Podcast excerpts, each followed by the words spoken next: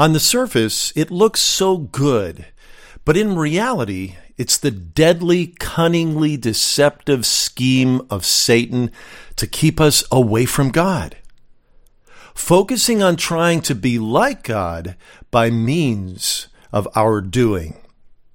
Next, we'll look at origin number two of this diabolical scheme the fall of our first parents, Adam and Eve, and what that has to do with us today on Daily in Christ.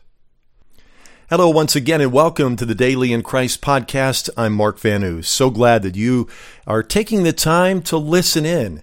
And we have been learning about the number one goal of Satan above all of his other diabolical goals is to at all costs keep us away from God. How does he go about doing that? Well, there's a lot of different ways, but his number one scheme is this. His number one strategy of achieving the goal of keeping us away from God is to deceive us into thinking, I become like God by what I do. And you know, Satan is fine with us religiously adding, with God's help, of course. There are different flavors of Satan's master scheme that we are unmasking here in this Daily in Christ lesson.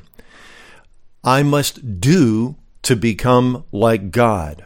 Or we'll hear, I must do, or what must I do to become more Christ like?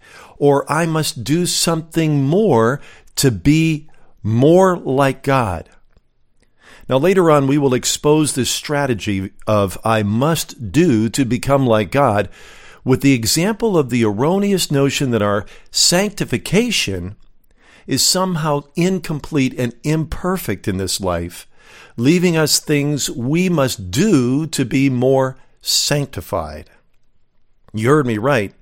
That notion is wrong and contradicts clear Bible teaching otherwise. It is an excellent example of this master strategy of Satan to keep us away from God. Right now, let's. Last time we were talking about the uh, fall of Lucifer, who became Satan, and you remember that he was one who was given incredible beauty, incredible splendor. That beauty and that splendor came to him as a creature from his creator God.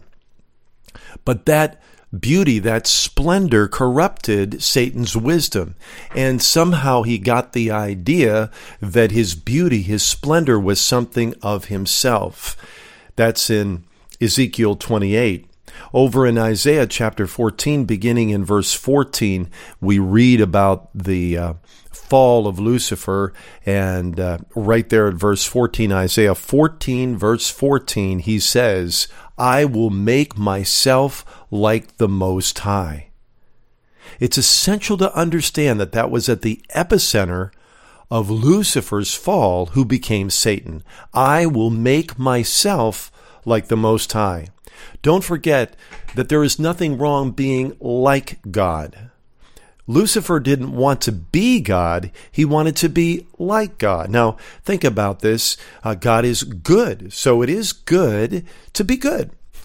A lot of goods there. God is righteous. It is good to be righteous. God is uh, true to his word. It is good for us to be honest. Uh, God is um, wise. It is good to be wise. The problem is how that happens. You see, right there, that's the thing. If we think that somehow we become like God based on a how, we're already manifesting the fallen thinking that there is something I must do to become more like God. And that's where Lucifer fell. It's the idea that I can become like God without God. Now, Today we're going to look at the second origin of this great deception. And that goes back to the beginning of the Bible in the book of Genesis and the fall of our first parents, Adam and Eve. You know, God in the garden had just one law. Genesis chapter 2 verse 17 says this, But of the tree of the knowledge of good and evil you shall not eat, for in the day that you eat of it you shall surely die. That's the words of God to Adam in Genesis chapter 2 verse 17. You know, that law never bothered Adam and Eve. They had no problem or temptation ever to eat of the tree of the knowledge of good and evil. Sin was not in the picture. Adam and Eve enjoyed face to face fellowship and closeness with God. They were surrounded by God's goodness. All of creation was a testament to the goodness of God. Remember when he was creating? We see this in Genesis chapter 1. It is good. It is good. You know, uh, let there be light. It is good. Let there be land. It's good. And sea and sky. It's good. It's good. The creation has its goodness because of the goodness of God. And they were surrounded by the goodness of God. They could eat of every tree of the garden. That speaks of the generosity and grace of God. And they ate freely of the tree of life, which was in the midst of the garden. And they could live on and on. There was no such thing as death. And would you believe it? It all took place in a garden called pleasure.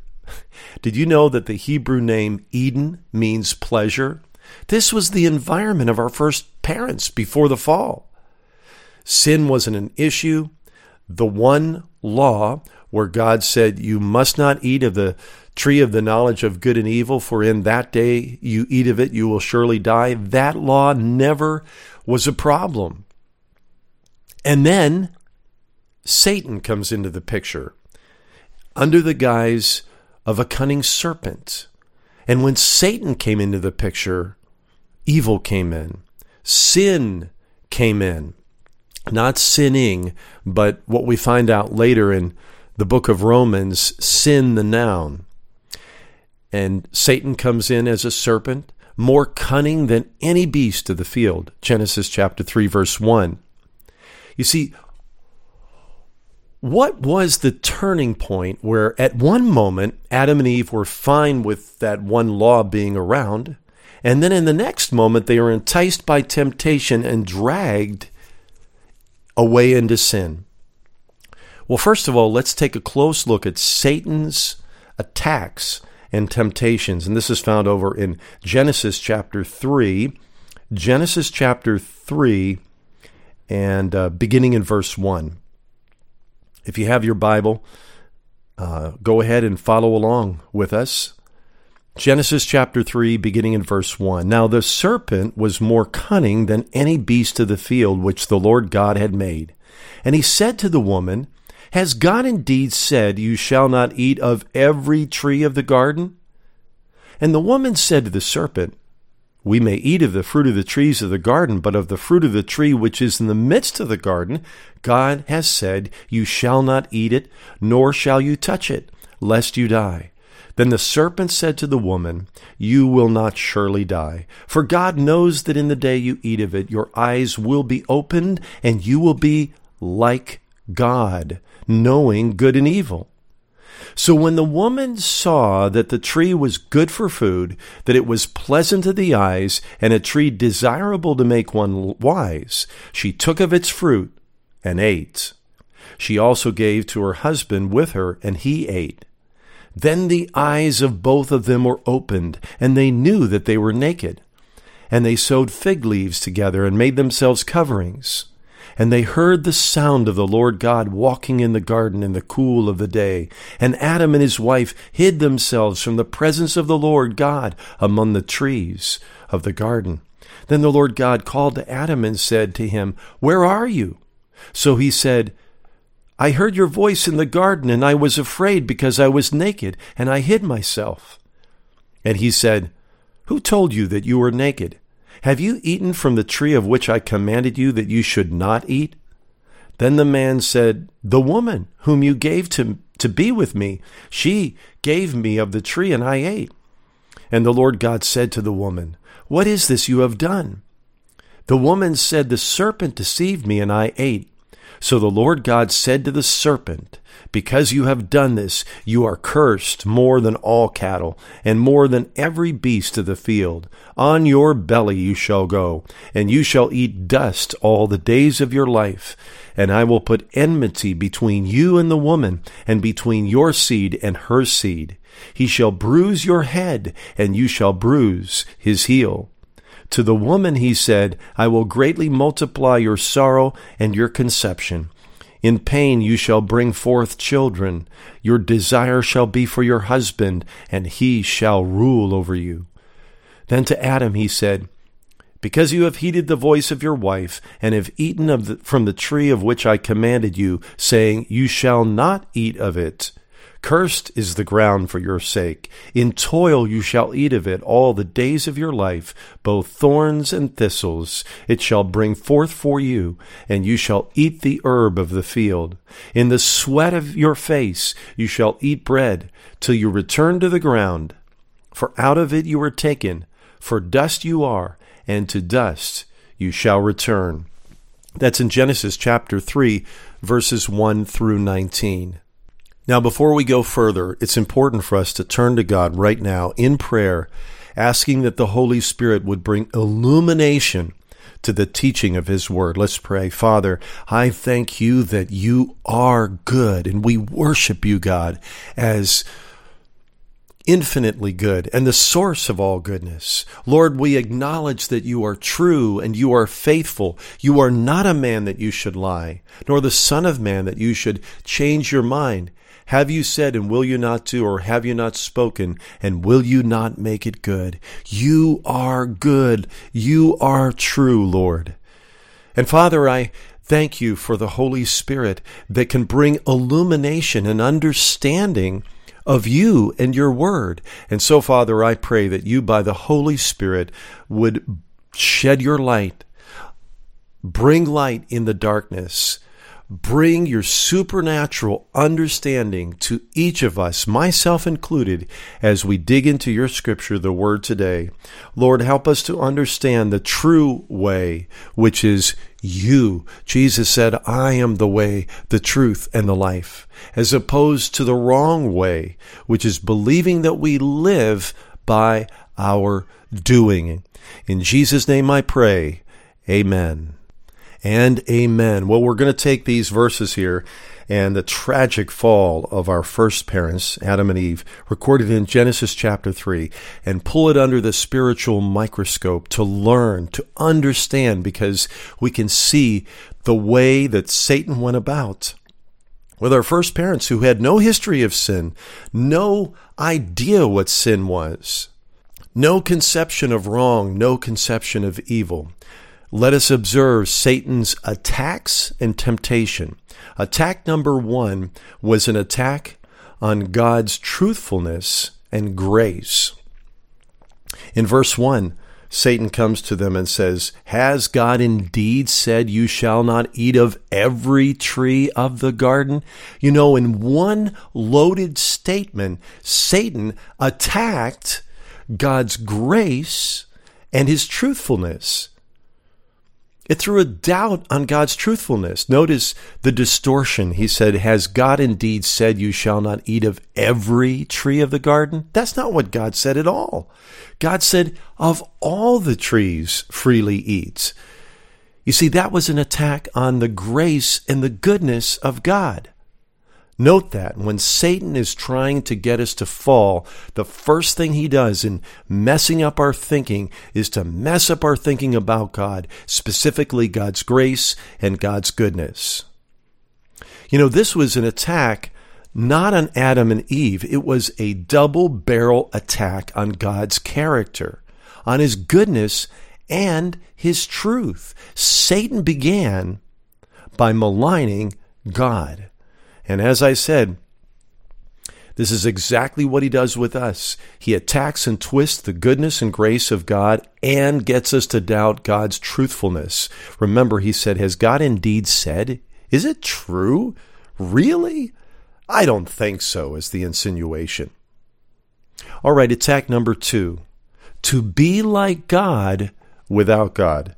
Verse 4 the end, into verse 5 says this Satan is saying to Eve, You will not surely die. See, he goes in for the kill. For God knows that in the day you eat of it, your eyes will be opened and you will be like God, knowing good and evil. Do you see that? You will be like God, knowing good and evil. And now we see in verse 6 how the woman was hooked by Satan's bait. Verse 6 She looked at the tree of the knowledge of good and evil. She saw that it was good for food, that it was pleasant to the eyes, and a tree desirable to make one wise. This tree, like all that God had created, was good. And by the way, this was not a tree that Satan snacked, snuck in the back door. No, this was a tree. The tree of the knowledge of good and evil was created by God Himself. It was a good tree. That wasn't the problem.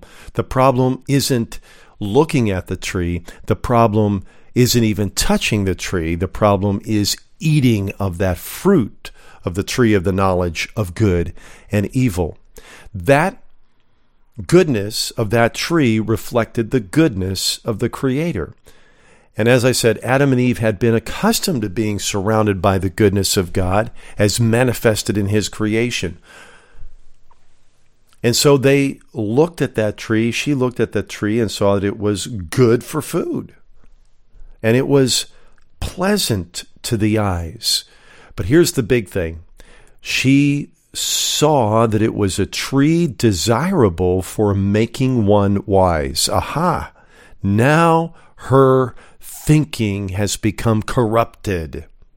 You see, the line of thinking goes like this, and I'll show you the point where it diverges into corruption and sin. Point number one God is wise. Well, of course, that's true. Point number two wisdom, therefore, is a good thing. Yes, that is true. Third point, I want to be wise like God. This is true. Fourth point, this is where the divergence into corruption and sin takes place. This tree of the knowledge of good and evil is good for making one wise. That is a lie. Now we can see that the woman is deceived. This is at the heart of the lie that she believed. She said, If I could do this, eat of this tree, it will make me wise like God. There it is. Do you see the master strategy of Satan to achieve his goal of keeping us away from God by thinking that what we do makes us like God? That is not true. What we do does not make us like God. First of all, when it comes to wisdom, God himself is wisdom. 1 Corinthians chapter 1 verse 30 says that of God are ye in Christ, who has been made unto us wisdom from God.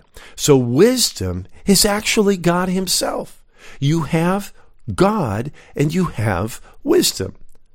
Second point, trees or anything else do not make us wise. Knowledge does not make us wise or like God. Only God makes us. He is our creator.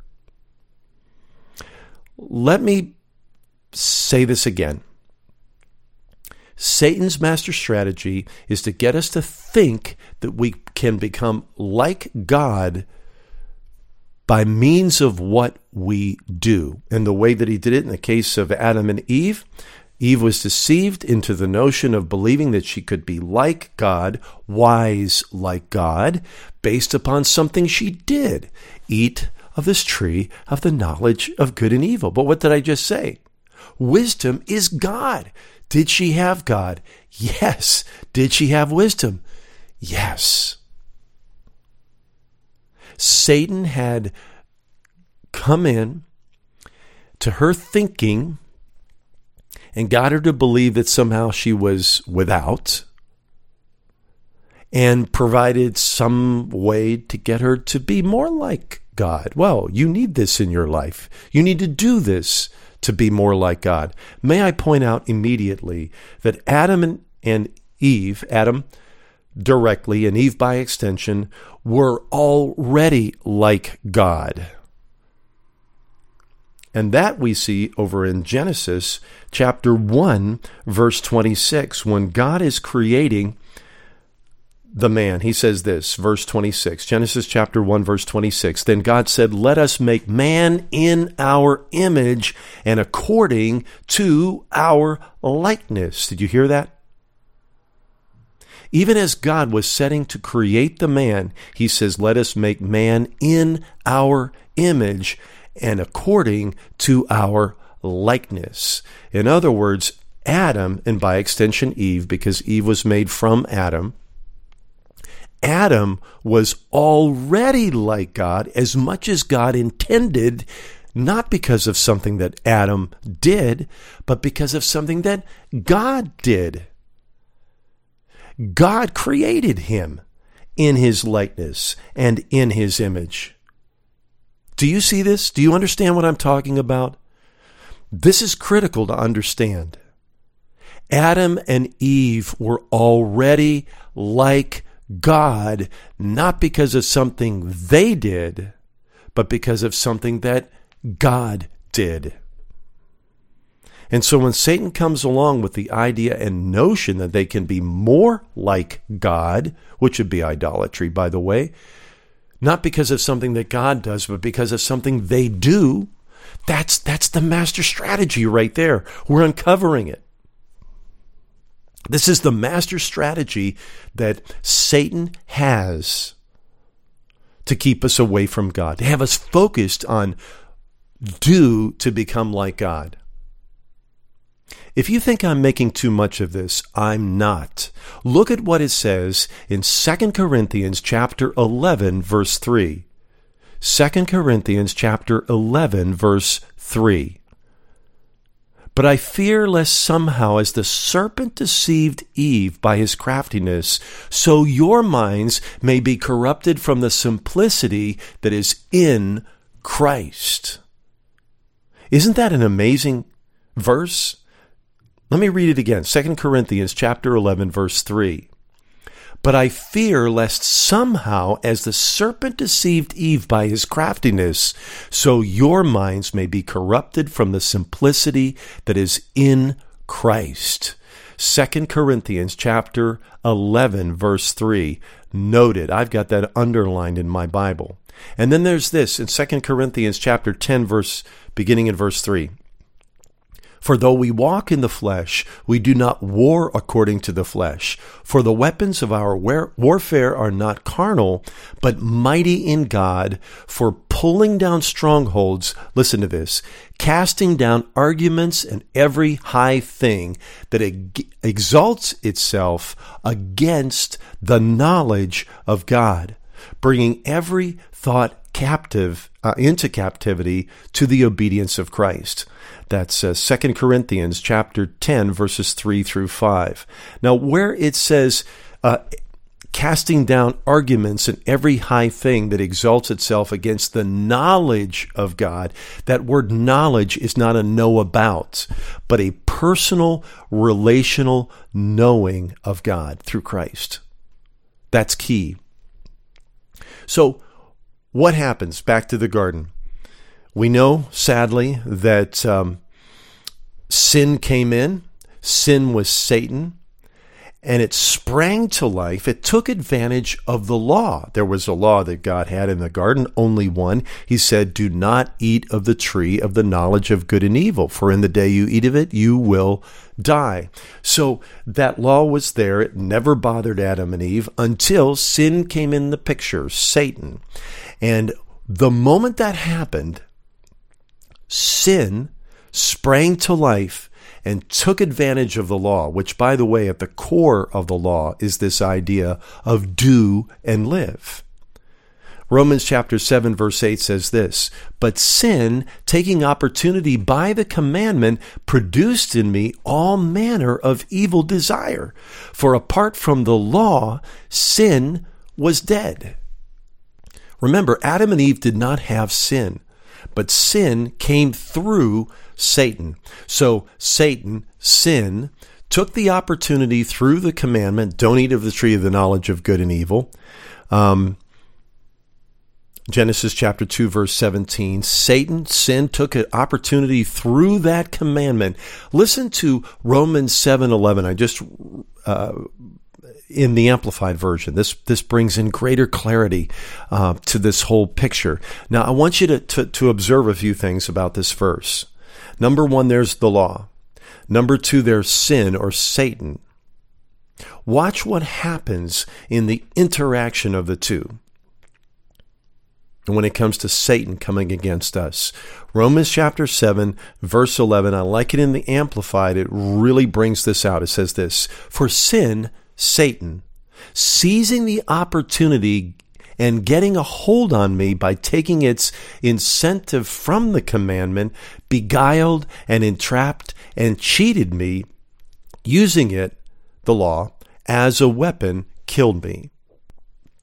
Let me read that again Romans 7 11 in the Amplified. For sin, that's Satan, seizing the opportunity and getting a hold on me by taking its incentive from the commandment, beguiled and entrapped and cheated me, and using it as a weapon, killed me. Now, what happened when Eve was deceived and Adam sinned? They both turned away from God and hid. Now remember, Satan's number one goal is to keep us away from God. And what is Satan's number one strategy to achieving that goal? By having us focused on do to become like God. Let me ask, how does a per- person become like God? It's not based on what you do, it's based on something that God the Creator does. And so, Adam and Eve turned away from God and hid. Satan achieved a major victory. He achieved his goal of keeping Adam and Eve away from God. And he did that by his strategy of do to be like God. Now let's reel this into us. We are led into sin exactly the same way by trying to be like God without God based upon what we do, not based upon what God has done. Do you know what that is? Godlessness. Godlessness. Oh, this is so critical to see. Satan has a huge trap of do to become like God. Now, when I talk about become like God, I'm speaking of our being. Our being is the result of our Creator. Our being is not the result of our doing, which would make us the creator and not God. That is idolatry. Let me say that again. This is a cardinal principle from the Word of God. Our being, who we are, is the result of our Creator. Our being is not the result of our doing which would make us the creator and not God. That is idolatry. If we believe that our being is the result of our doing, we have fallen prey to Satan's number one tactic to keep us away from God. Do to be like God. The devil is not so much interested in getting us to do something obviously bad, but the devil is passionately interested in getting us away from God. And his number one technique of getting us to do that is just like he enticed Adam and Eve away from God by getting us focused on trying to become like God by what we do, not as the result of something that God has done. And that's why the epicenter of the law is this do and live. You know, the law has so many commandments and regulations, but at the core, at the epicenter of the law, is this principle do and live. That's found in Leviticus chapter 18, verse 5, and in Galatians chapter 3, verse 12. Why don't you take a moment right now with me? Let's turn over to Galatians chapter 3, verse 12. It says this Yet the law is not of faith but the man who does them shall live by them. Now, that last part, the man who does them shall live by them, is Leviticus 18.5. That's a quotation from Leviticus 18.5. And we're here in Galatians 3.12, is where I'm reading this. The law is not of faith. And yet there is the principle right before in Galatians chapter 3 verse 11, the just shall live by faith. And the argument is made here in Galatians 3:12 that the law is obviously not of faith. Why? Because at the epicenter of law is do. You live by your doing. Not living by means of God Himself, which is godliness, but trying and struggling and striving to be more like God without God. That's godlessness or ungodliness. And this is the great dark secret of the devil, the mystery of ungodliness. It is veiled behind what looks like the best of things, to be like God, or, as Christians like to say, to be more Christ like. But the devil's hidden dagger is this to be like God without God. This is so revolutionary and so critical to see. This is unmasking Satan's number one tactic to keep us away from God. This is the, let me say it again. I'm going to repeat, I know I've repeated myself several times, but I need to because it's so difficult to see this. This is the great dark secret of the devil, the mystery of ungodliness. It is veiled behind what looks like the best of things to be like God, or as Christians like to say, to be more Christ like. But the devil's hidden dagger is this to be like God without God. It has us focusing on our do instead of God's done. And this is precisely why God uses the good, holy, and righteous instrument of the law the sinner is deceived as Eve was deceived, as sin deceives, Romans 7:11. Deceived by Satan in this great diabolical scheme of godlessness, becoming like God without God, based on what we do. And you see, the sinner doesn't see this godlessness, this unrighteousness. Remember what it says in Romans chapter 1 verse 18. It says that the wrath of God is revealed against all unrighteousness and ungodliness of men who suppress the truth in unrighteousness. Unrighteousness, ungodliness. The sinner can't see this in his own life. This condition of godlessness unrighteousness, because it is veiled under what appears to be the best, being like God. And so God exposes the sinner's ungodliness and unrighteousness by bringing in something that puts do to be more like God, do and live on steroids, and that is the law. And the law stimulates that ungodliness living by our doing instead of living by God. And then the monster of sin, the sin nature, the condition of the sinner himself comes out of hiding. The sinner who is focused on do to become like God realizes that he is spinning out of control. And for that, turn to Romans chapter 7, beginning in verse 14. These are familiar verses, though seriously misunderstood by the vast majority of Christians. Romans chapter 7, beginning in verse 14. This is the interaction between the sinner the law and sin. Now, watch what happens. And remember what God is using the law to do. The law says, do and live. The sinner is deceived. The sinner thinks he is good, not because of God, but because of what he does. And God means to pull the true condition of the sinner out of hiding so that he sees how bad it is. Watch this Romans 7, beginning in verse 14. For we know that the law is spiritual, but I am carnal, sold under sin. For what I am doing, I do not understand. For what I will to do, that I do not practice, but what I hate, that I do. If then I do what I will not to do, I agree with the law that it is good.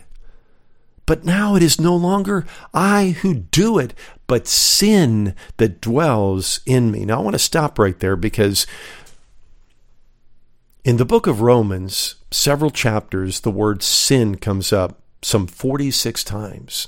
And 43 out of the 46 times, it is not a verb as in the action of sinning, it is the noun and it is directly tied to the sin nature of the sinner that is tied to Satan. So when we see sin here, it's not referring to the action of sin. It's referring to the condition of the sinful nature driven by Satan. But now it is no longer I who do it, but sin that dwells in me. For I know that in me, that is in my flesh, nothing good dwells. For to will is present with me, but how to perform what is good I do not find. For the good that I will to do, I do not do, but the evil I will not to do, that I practice. Now, if I do what I will not to do, it is no longer I who do it, but sin that dwells in me. I find then a law that evil is present with me, the one who wills to do good. For I delight in the law of God according to the inward man, but I see another law in my members, warring against the law of my mind, and bringing me into captivity to the sin of, to the law of sin, which is in my members. O wretched man that I am, who will deliver me from this body of death? Now, in all of those verses, verse 14, all the way through verse 24. Did you know that God is not mentioned once? And yet, how many times does the word do, I do, I, I, I, the personal pronoun I, me, so forth, comes up a whopping 37 times between verse 14 and verse 24. And the word do comes up many times. Do, do, do, do, do, do. Does this sound familiar? The person caught up in this is caught up in the scheme of Satan. The number one tactic he has to keep us away from God is to have us focused on our do instead of God's done. Do you see what I'm talking about? This is critical. This is foundational. This is ripping the mask off Satan. This is pulling away the veil and unveiling the chief tactic of Satan to keep you, my friend, and me away from God. Focused on our do to become like God. And what could be clearer than these verses right here in Romans 7, verses 14 through 24? For the good that I will to do, I do not do. But the evil I will not to do, that I practice. Now, if I do what I will not to do, it is no longer I who do it, but sin that dwells in me. Do you see? That's just like two verses. And how many times does the word do come up? You see, it seems so noble to us to be like God. And we say, okay, what must I do to become more like God? Or, or the Christian way of saying it is, what must I do to become more Christ like? So we file in on a Sunday morning. We sit down in the pews and we listen to the pastor preach a message, and we're taking our, our uh, notebook out. And there's nothing wrong with all that. But you see, the little devil in it all is we say, okay, what, what do I need to do to be more like God, more like, more Christ like? Okay, I need to do this. I need to pray more. I need to read my Bible more. I need to give more. I, I need to be nicer. Uh, and then all the list of don'ts, right? Well, I, I don't want to do this. I, I, I, I need to witness to more people. I need to disciple more people. On and on. Do, do, do, do, do. I call that do do Christianity and it's a loser. And so the sinner, focused on his self righteous do and live, gets to the end of himself. And here's the good news finally, he turns to Christ and true godliness. Romans 7, verse 25, where he says, Who will deliver me from this body of death? I thank God through Jesus Christ, my Lord. That's the good news. The answer isn't you and your do and fail. The answer is God. That's why when God saved the world, He didn't do it through your do and a list of do's and don'ts. He did it through the done of, our, of his Lord of his son the Lord Jesus Christ. Listen to this. 1 Timothy chapter 3 verse 16. And without controversy, great is the mystery of godliness. Okay? Here's the key. Here's the ground zero of godliness. Are you ready? 1 Timothy chapter 3 verse 16.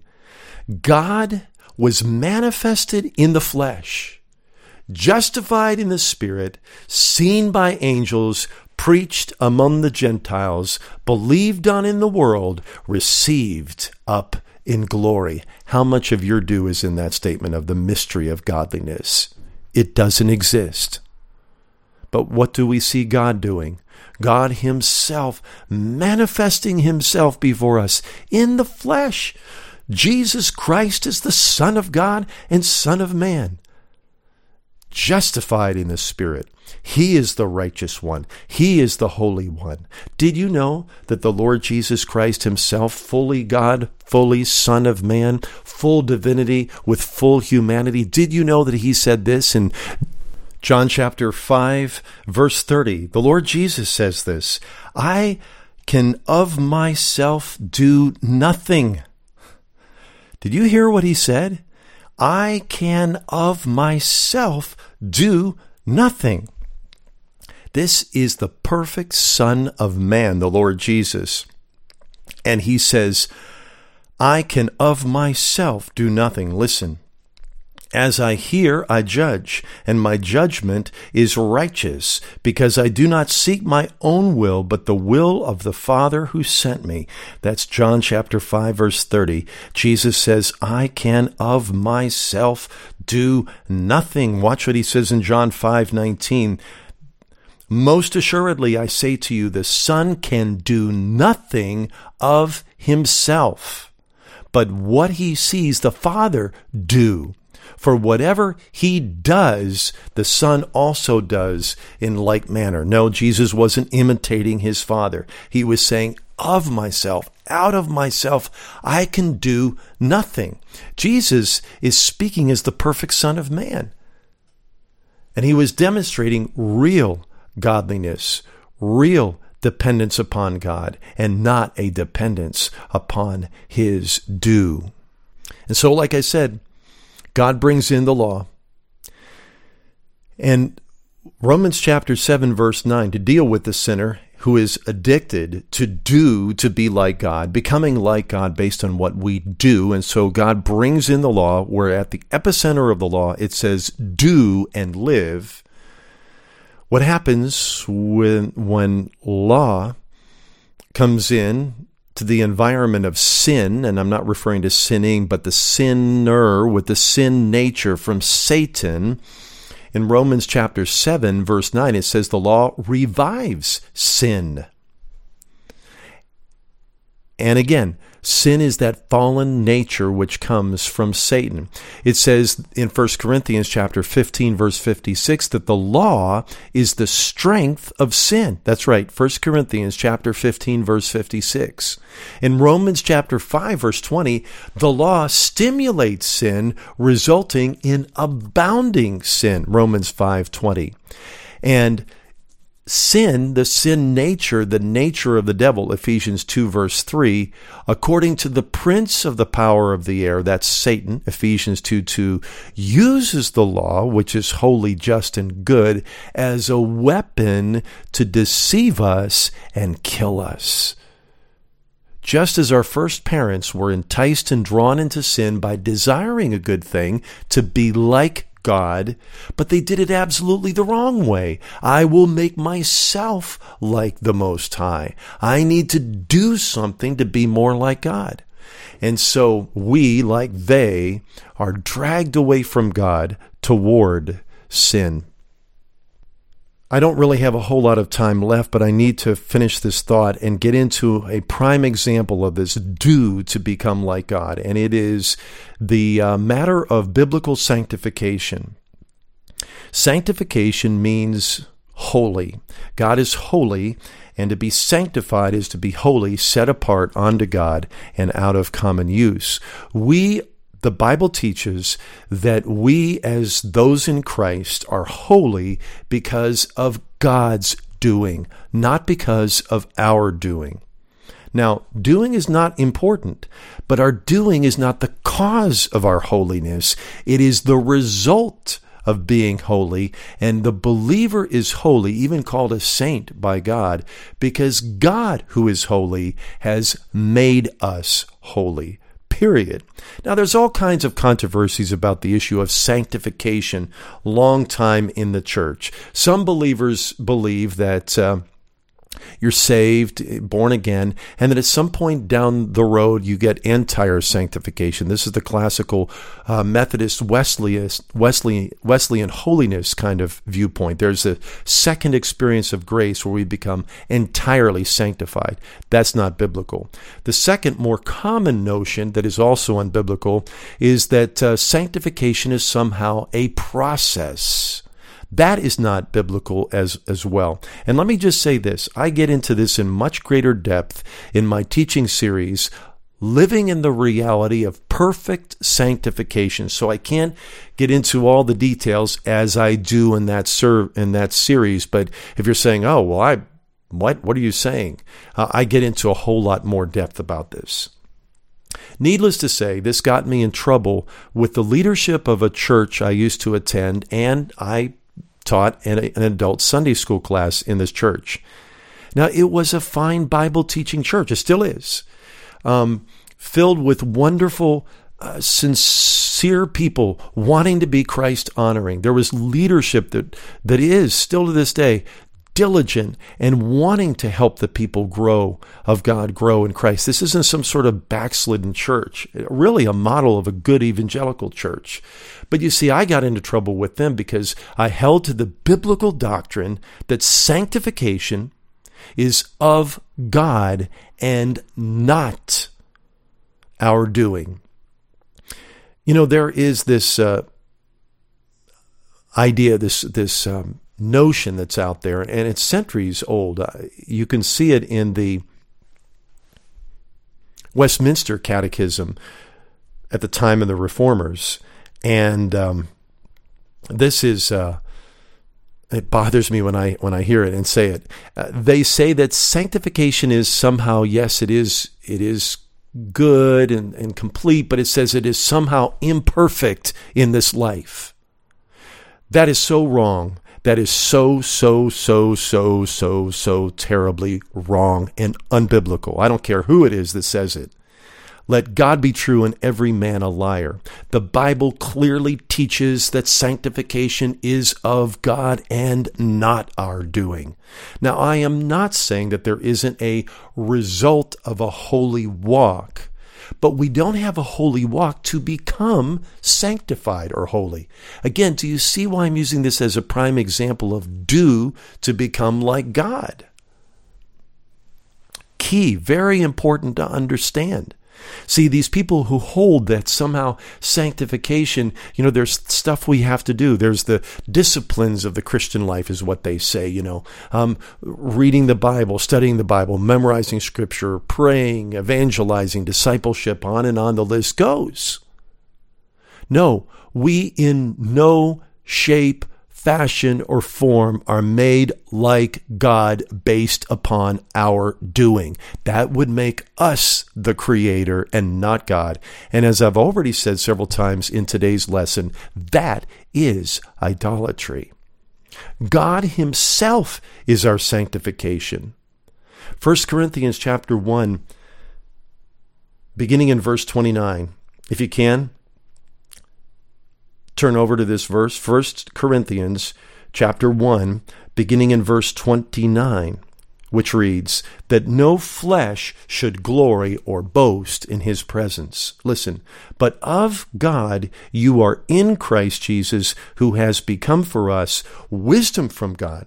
As I said earlier, wisdom is not an it, wisdom is Christ himself. And righteousness and sanctification and redemption, that as it is written, He who glories, let him glory in the Lord. Do you see the glory of God tied up in this thing?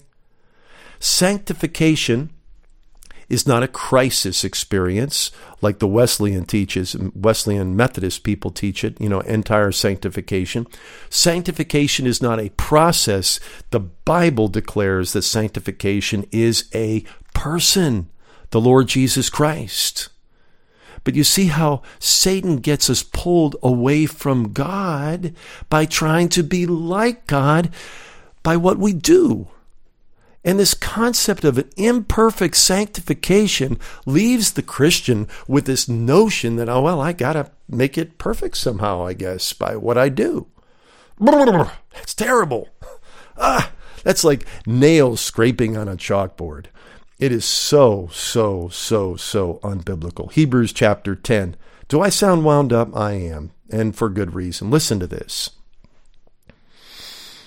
Hebrews chapter 10, beginning in verse 9. Speaking of the Lord Jesus, then he said, Behold, I have come to do your will, O God.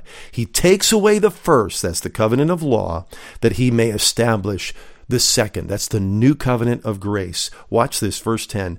By that will, is it your will? No, it's Jesus' will, saying, Father, I will.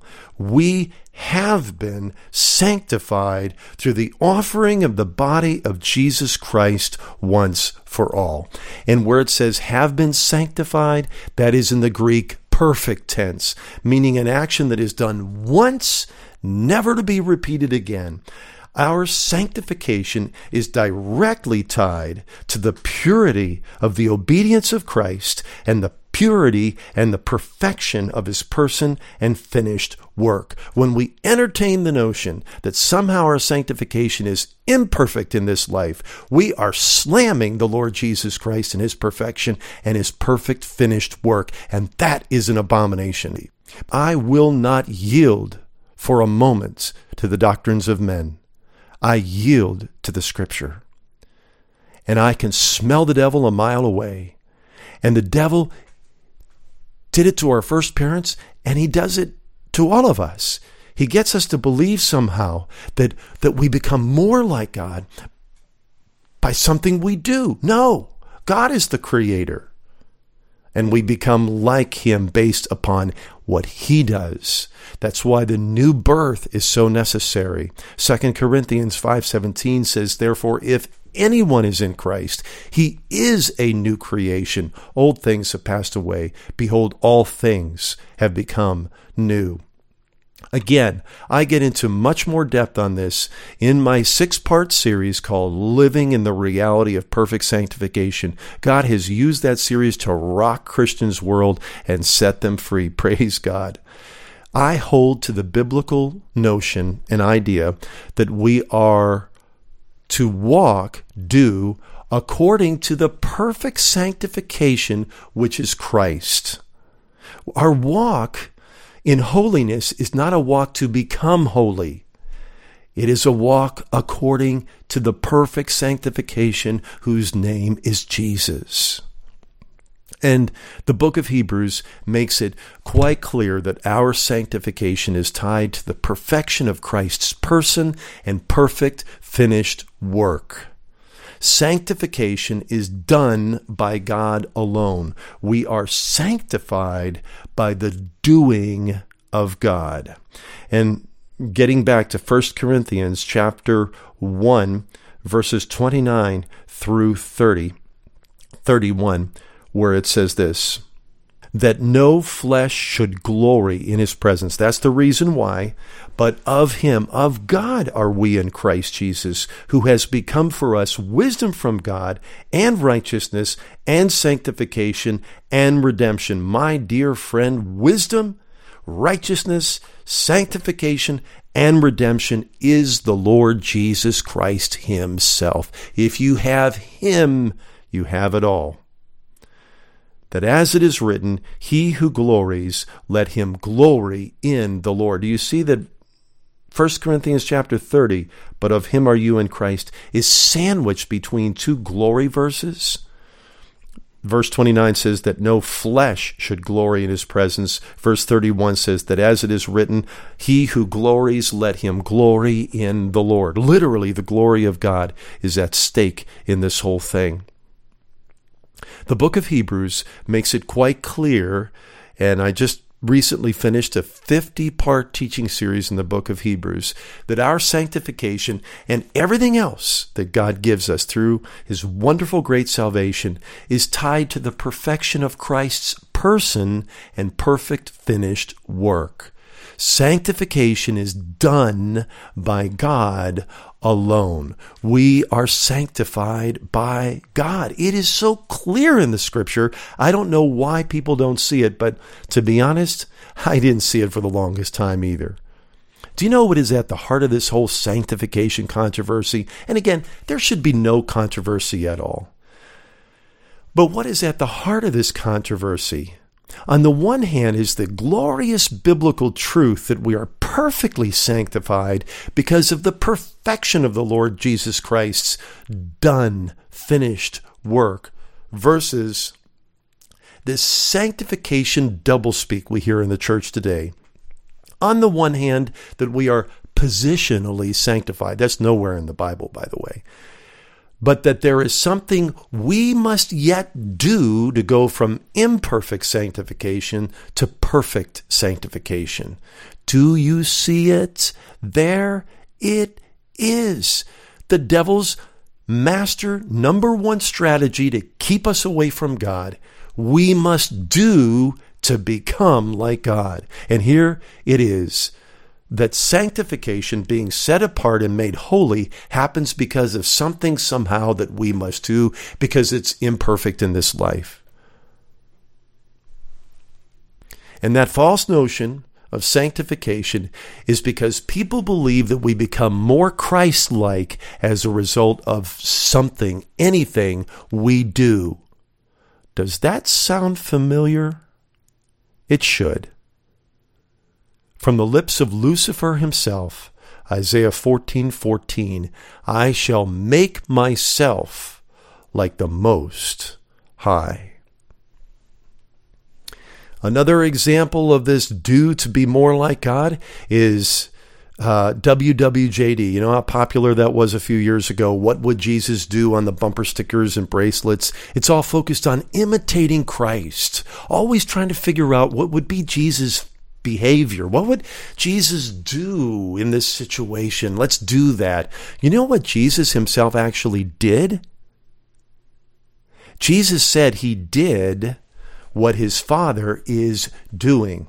Uh, John chapter 5, verse 19, I, I mentioned this a little bit earlier. Then Jesus answered them and said to them, Most assuredly I say to you, the Son can do nothing of himself, but what he sees the Father do. For whatever he does, the Father, the Son does in like manner. For the Father loves the Son and shows him all things that he himself does and he will show him greater works than these, that you may marvel. John 5:19. The nothing, when Jesus said the Son can do nothing of himself, is an absolute negative compounded by another negative. In other words, the Lord Jesus was saying this Most assuredly, I say to you, the Son can do absolutely nothing of himself. Now, Christian, who do you think you are? Do you think you're better than Jesus, who said, I can do nothing of myself? Only what the Father does?